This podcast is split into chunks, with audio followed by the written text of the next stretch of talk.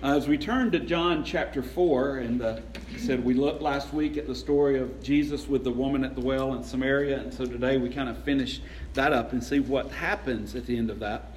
The one thing we know from Scripture is that, and, and from our experience even, is that God is always drawing to people to Himself. And we, we know from reading the end of the book that it's people from every tongue and tribe and nation and language and people.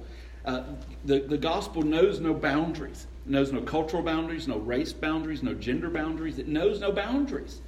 It goes into all the world, and, and God's at work everywhere, drawing people to Himself. And so when we see that, we, we come to this passage this morning where we wonder maybe what is our role in that mission of taking the gospel to the ends of the world. And so we see that uh, like the woman at Samaria, that when the gospel comes upon us, it should overflow from us into the lives of others. So we'll look at that this morning.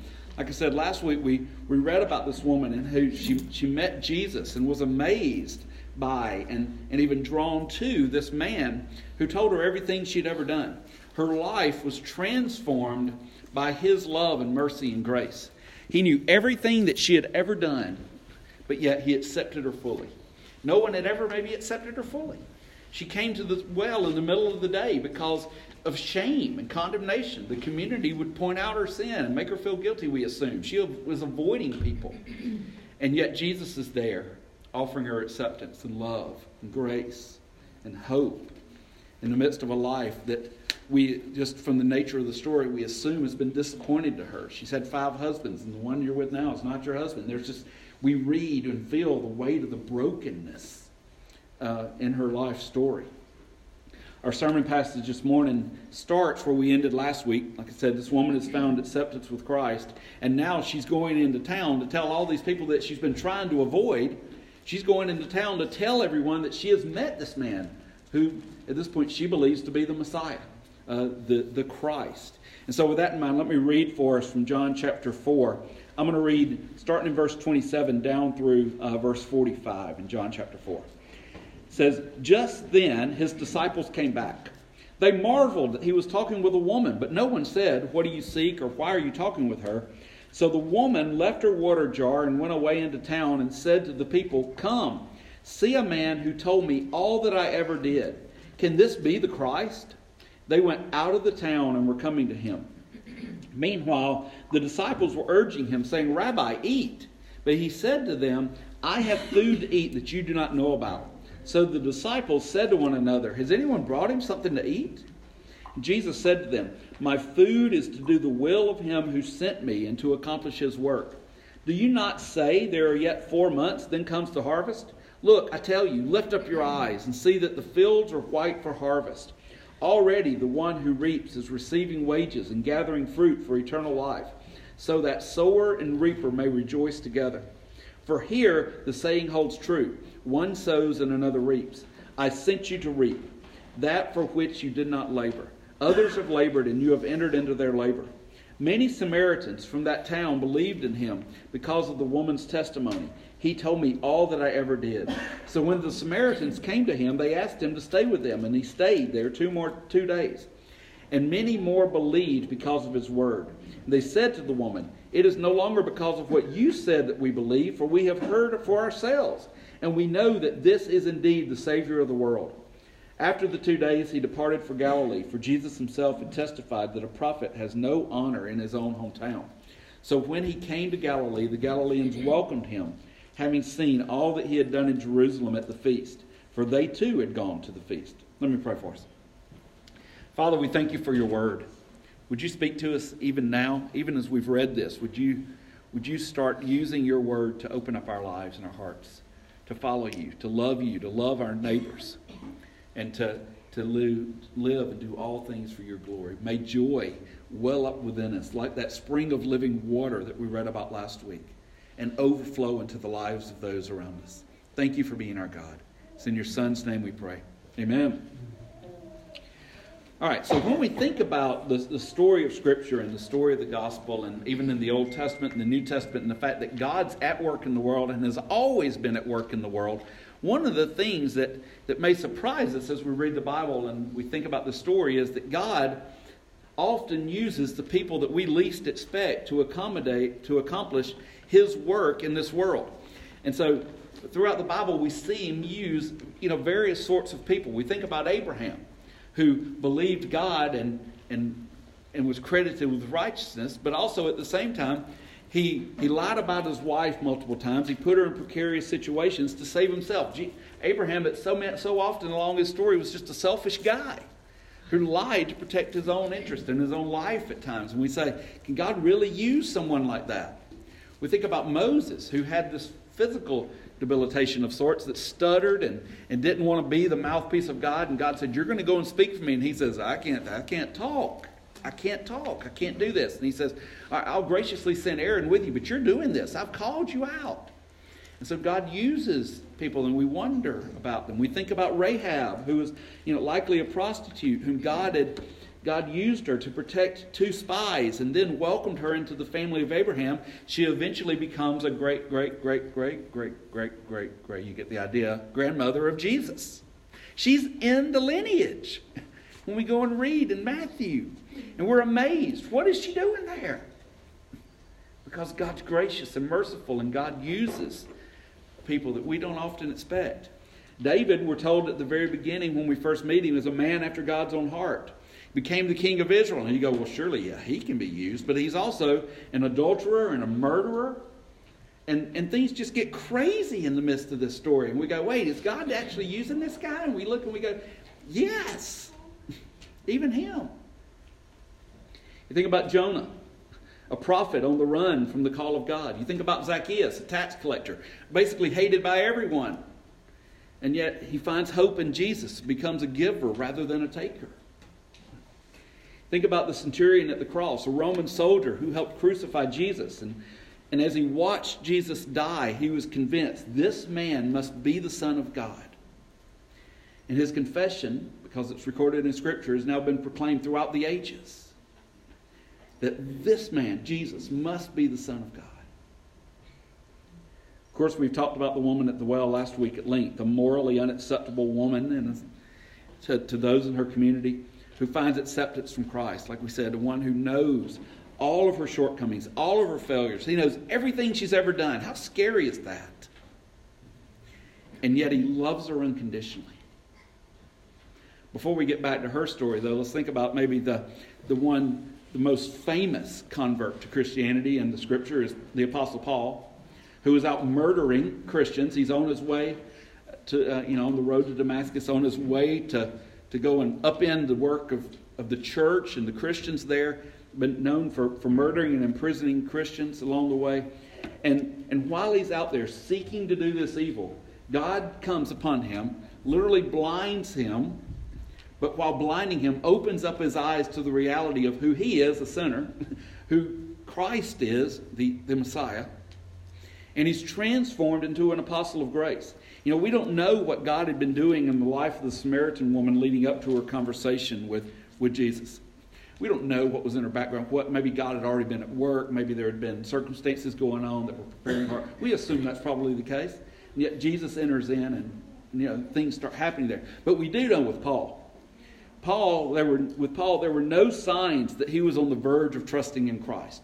Nothing in his life said this guy's about to deny what he's been doing and go start preaching about Jesus.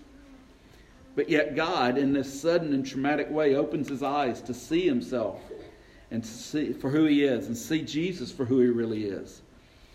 Jesus, a Savior who redeems sinners, even the worst of sinners. Here's what John Piper says about Paul. He says, Paul was not ripe for the picking, as we like to say. He was way beyond picking. He was hard and dry and shriveled up. What happened to Paul was sudden and utterly unexpected. And that means the same can happen for others. We should keep praying and keep speaking the truth in love. As I said last week, there's no one beyond the need of God's grace. There's also no one beyond the reach of God's grace. So we shouldn't view anyone as too immoral, too hard to the gospel, or unsavable in any way. The Word of God is living and active, and God is drawing people to Himself for His glory all the time. All right, let's look particularly at verses 31 through 38 here in the the heart of this text. You know, Jesus says that the, the disciples have been out in town. They come back with food and they say, you know, Rabbi, eat. And he says, um, you know, I, he says, I have food to eat that you don't know about. Jesus, once again, is using something common food, drink. Last week he talked about the water of the well being a fountain of living life. He, he correlates the, the physical water there to the spiritual fountain of truth and grace that he brings. And here he uses something common again, this food, to teach a spiritual lesson. In this case, he's teaching the disciples that what keeps him going, because remember, food is what fuels us, right? Food and water and drink. But he says what keeps him going is is not knowing, you know, it's not knowing where his next meal is coming from, but it's knowing that he is busy doing the work that he came to do, that he was sent to earth to accomplish. And that is the gathering of the harvest that's prepared for him. Here's what John Calvin says about this part of this passage. He says, uh, he says, by his example, Jesus shows us. Right, let me start over. By, it says, by his example, Jesus shows us that the kingdom of God should have priority over all bodily comforts. To be about the work that God gives us. The, and that work is, he says, you know, the, the priority should be the kingdom of God over all bodily comforts.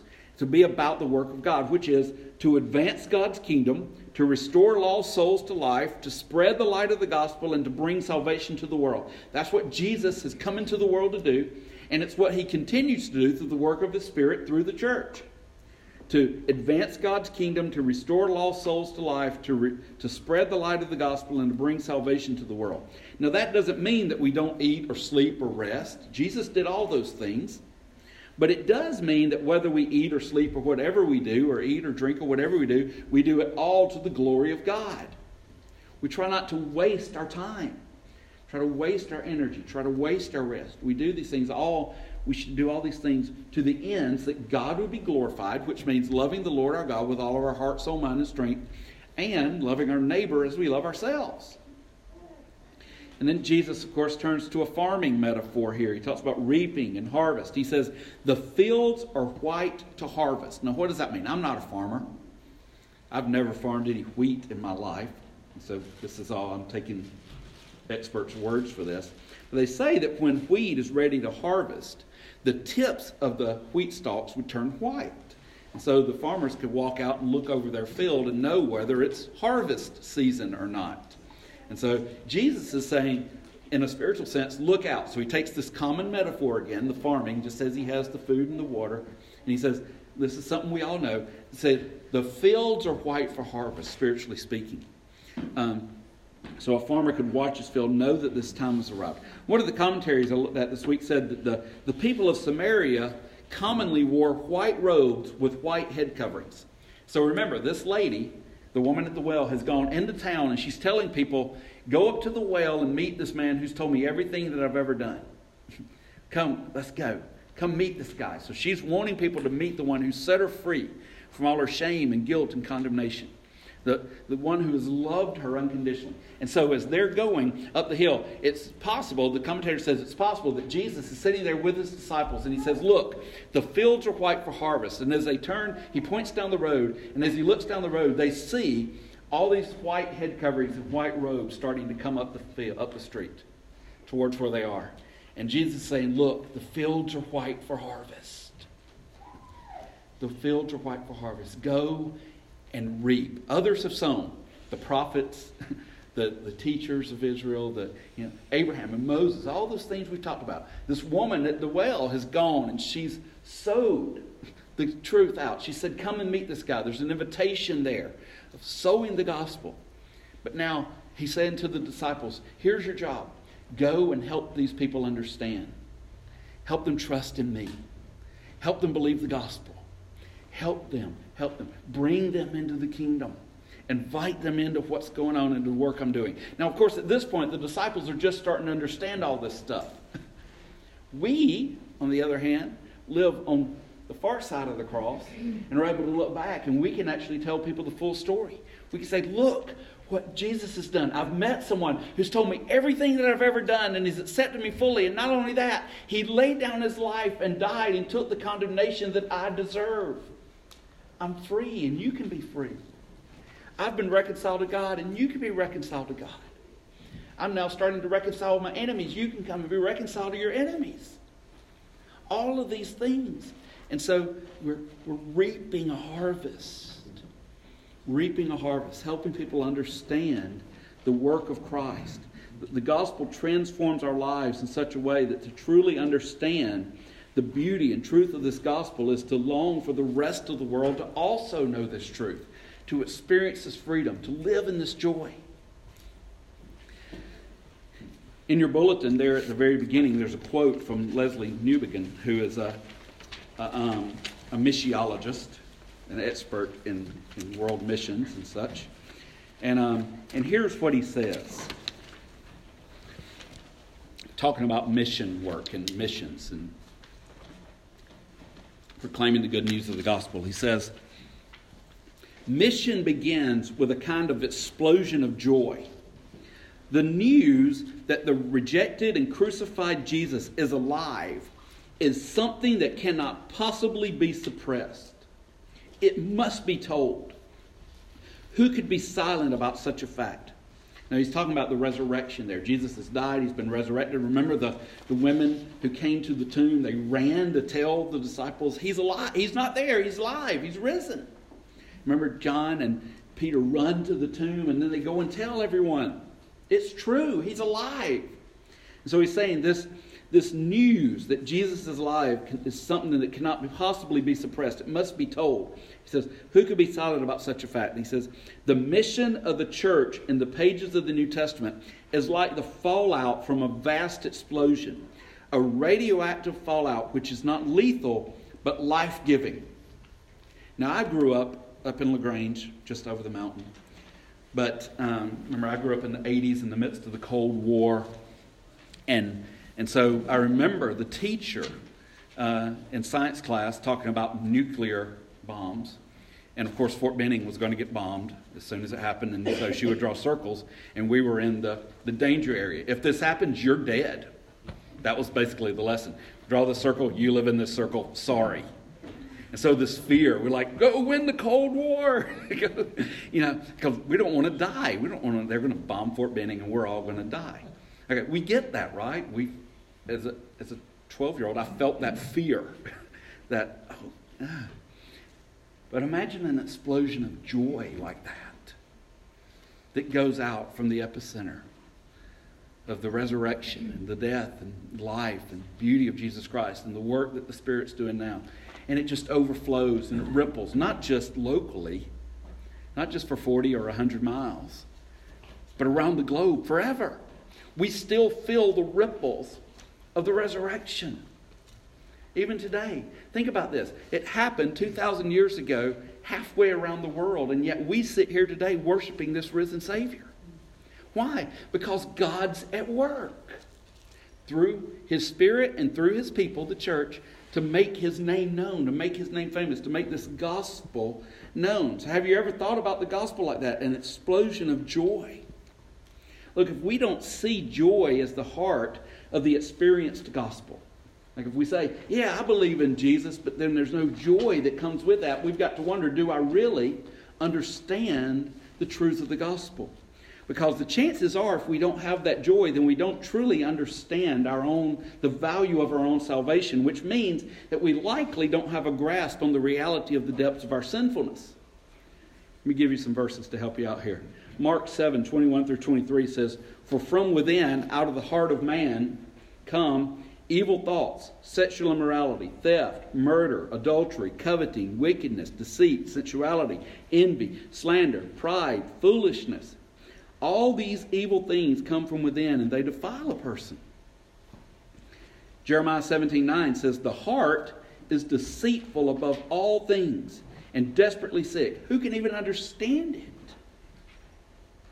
Titus 3 3, talking about Christians in their state before Christ, he says, For we ourselves were once foolish, disobedient, led astray, slaves to various passions and pleasures, passing our days in malice and envy, hated by others and hating one another.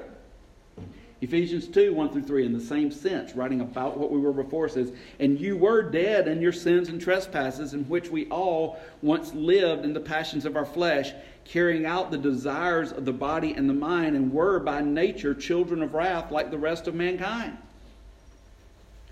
Romans 3, and maybe the more, sobering passages in all of Scripture, says, None is righteous, no, not one.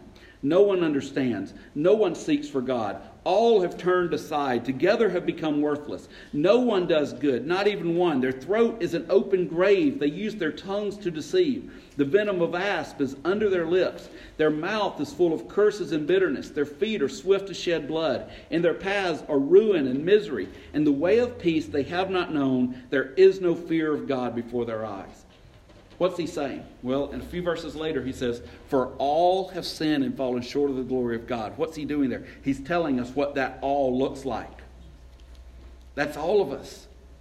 For all have sinned and fall short of the glory of God. Thank God that he saves us and gives us new life. That that, for those of us who trust in Christ, is the old life. Now, we still have some traces of that and sometimes some weights of that and sometimes some seasons of that. But God gives us hope.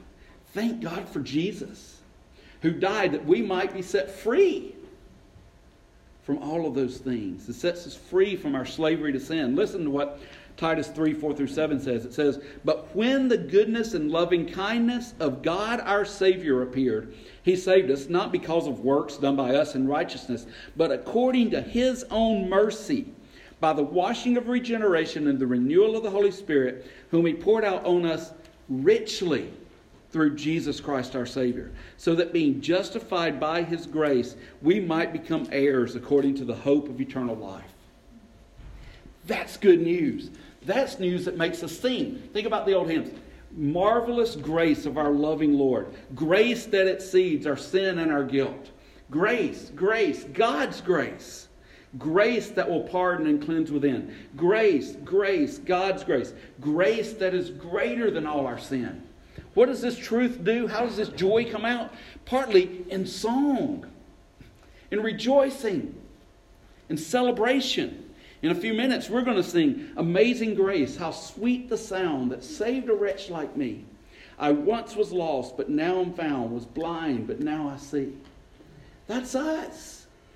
That's how the gospel works deep within us by grace, through faith, not of ourselves so that no one can boast. It's His mercy and His grace, His power at work within us. Even while we were still sinners, God demonstrated His love for us by sending Jesus to die for our sins. We can't get over that. That's not a truth that we mature beyond. We need to live all of our days, every moment of our day, in light of the fact that we have been saved from certain death. For the wages of sin is death. We need to never get over that.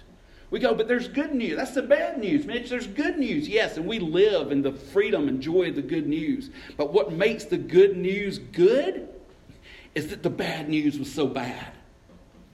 The woman at the well in Samaria, Jesus didn't have to go deep to remind her of the bad news. She wore it on her being. He could probably see it in her face. He saw it in the way that she carried her water bottle to the well in the middle of the heat of the day because of the shame and the guilt that she was experiencing, not just from herself, but from those around her. But when Jesus sets her free, what does it do? It transforms her life. She puts her water bottle down and runs into town. All these people who have shamed her, and reminded her of her sin and her failures and her relationships and the, just the tragedy that's been left in a stream behind her. They've been reminding her of this probably for decades.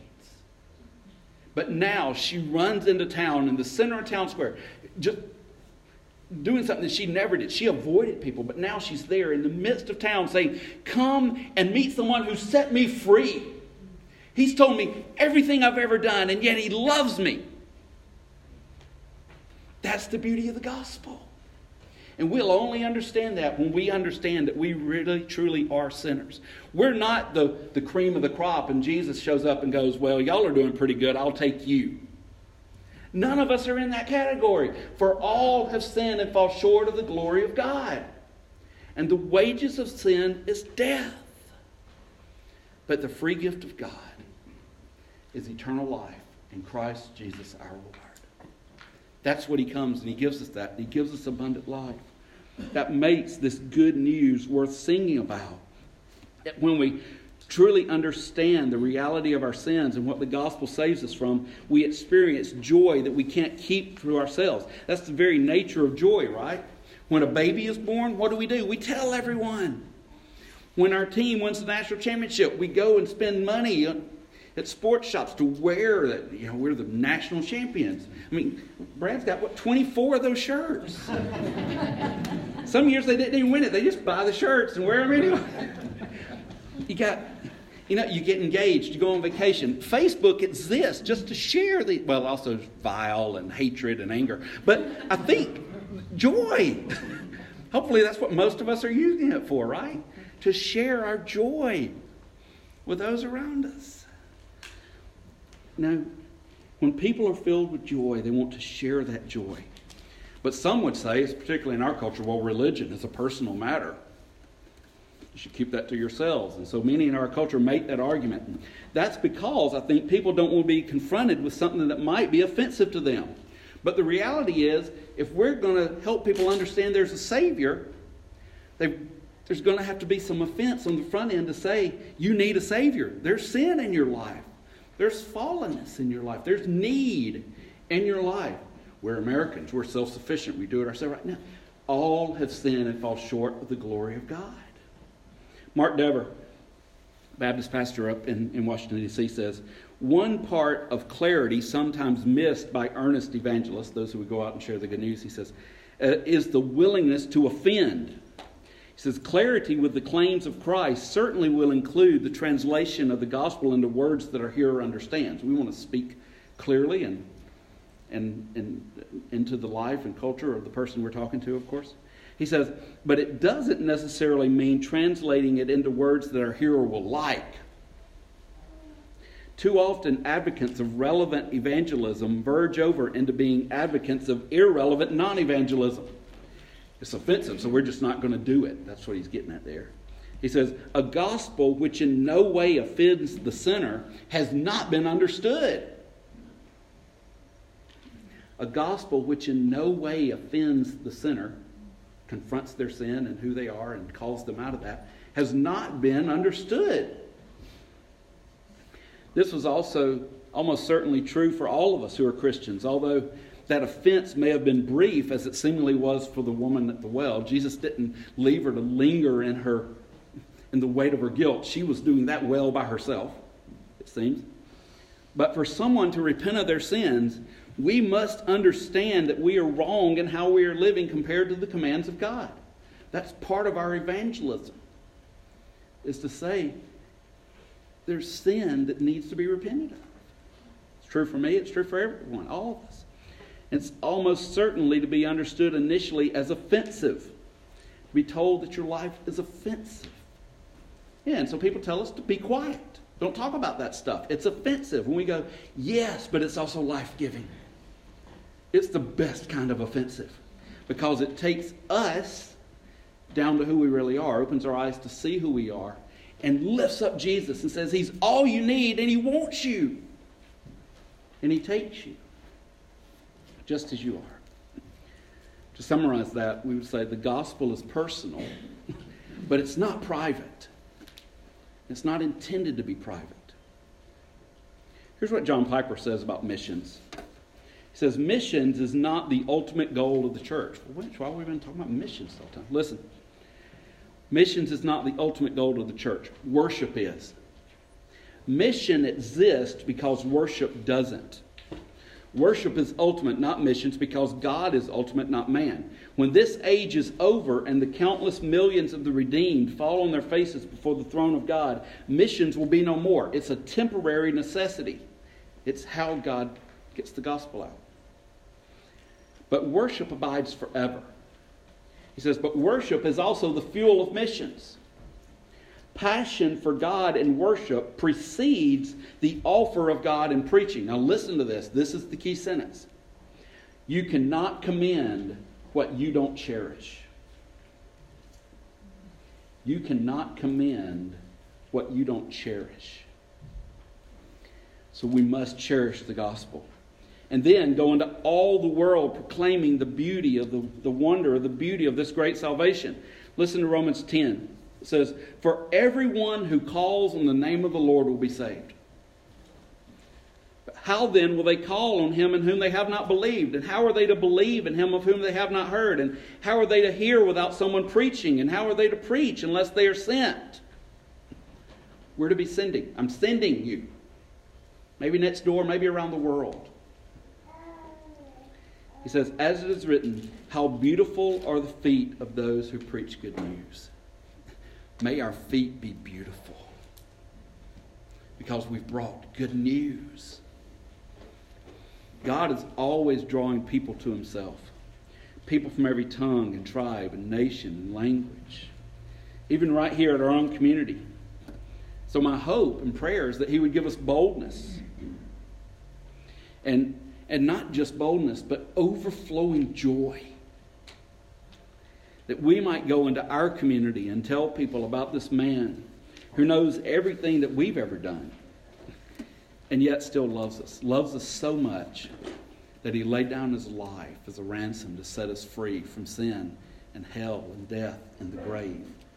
For he's overcome those things and he's left us with joy. Joy because we're loved. Let me pray for us, and we'll go to the table of feast. Father, thank you for the beauty of the gospel. Would you help us to believe it? And not just believe it in a general sense, but to believe it in regards to our own selves, our own souls, our own bodies, our own lives, our own hearts, our own relationships, our own futures, and even covering the sins of our past. And giving us hope for the future and even into eternity. God, would you help us to love the gospel of Jesus Christ?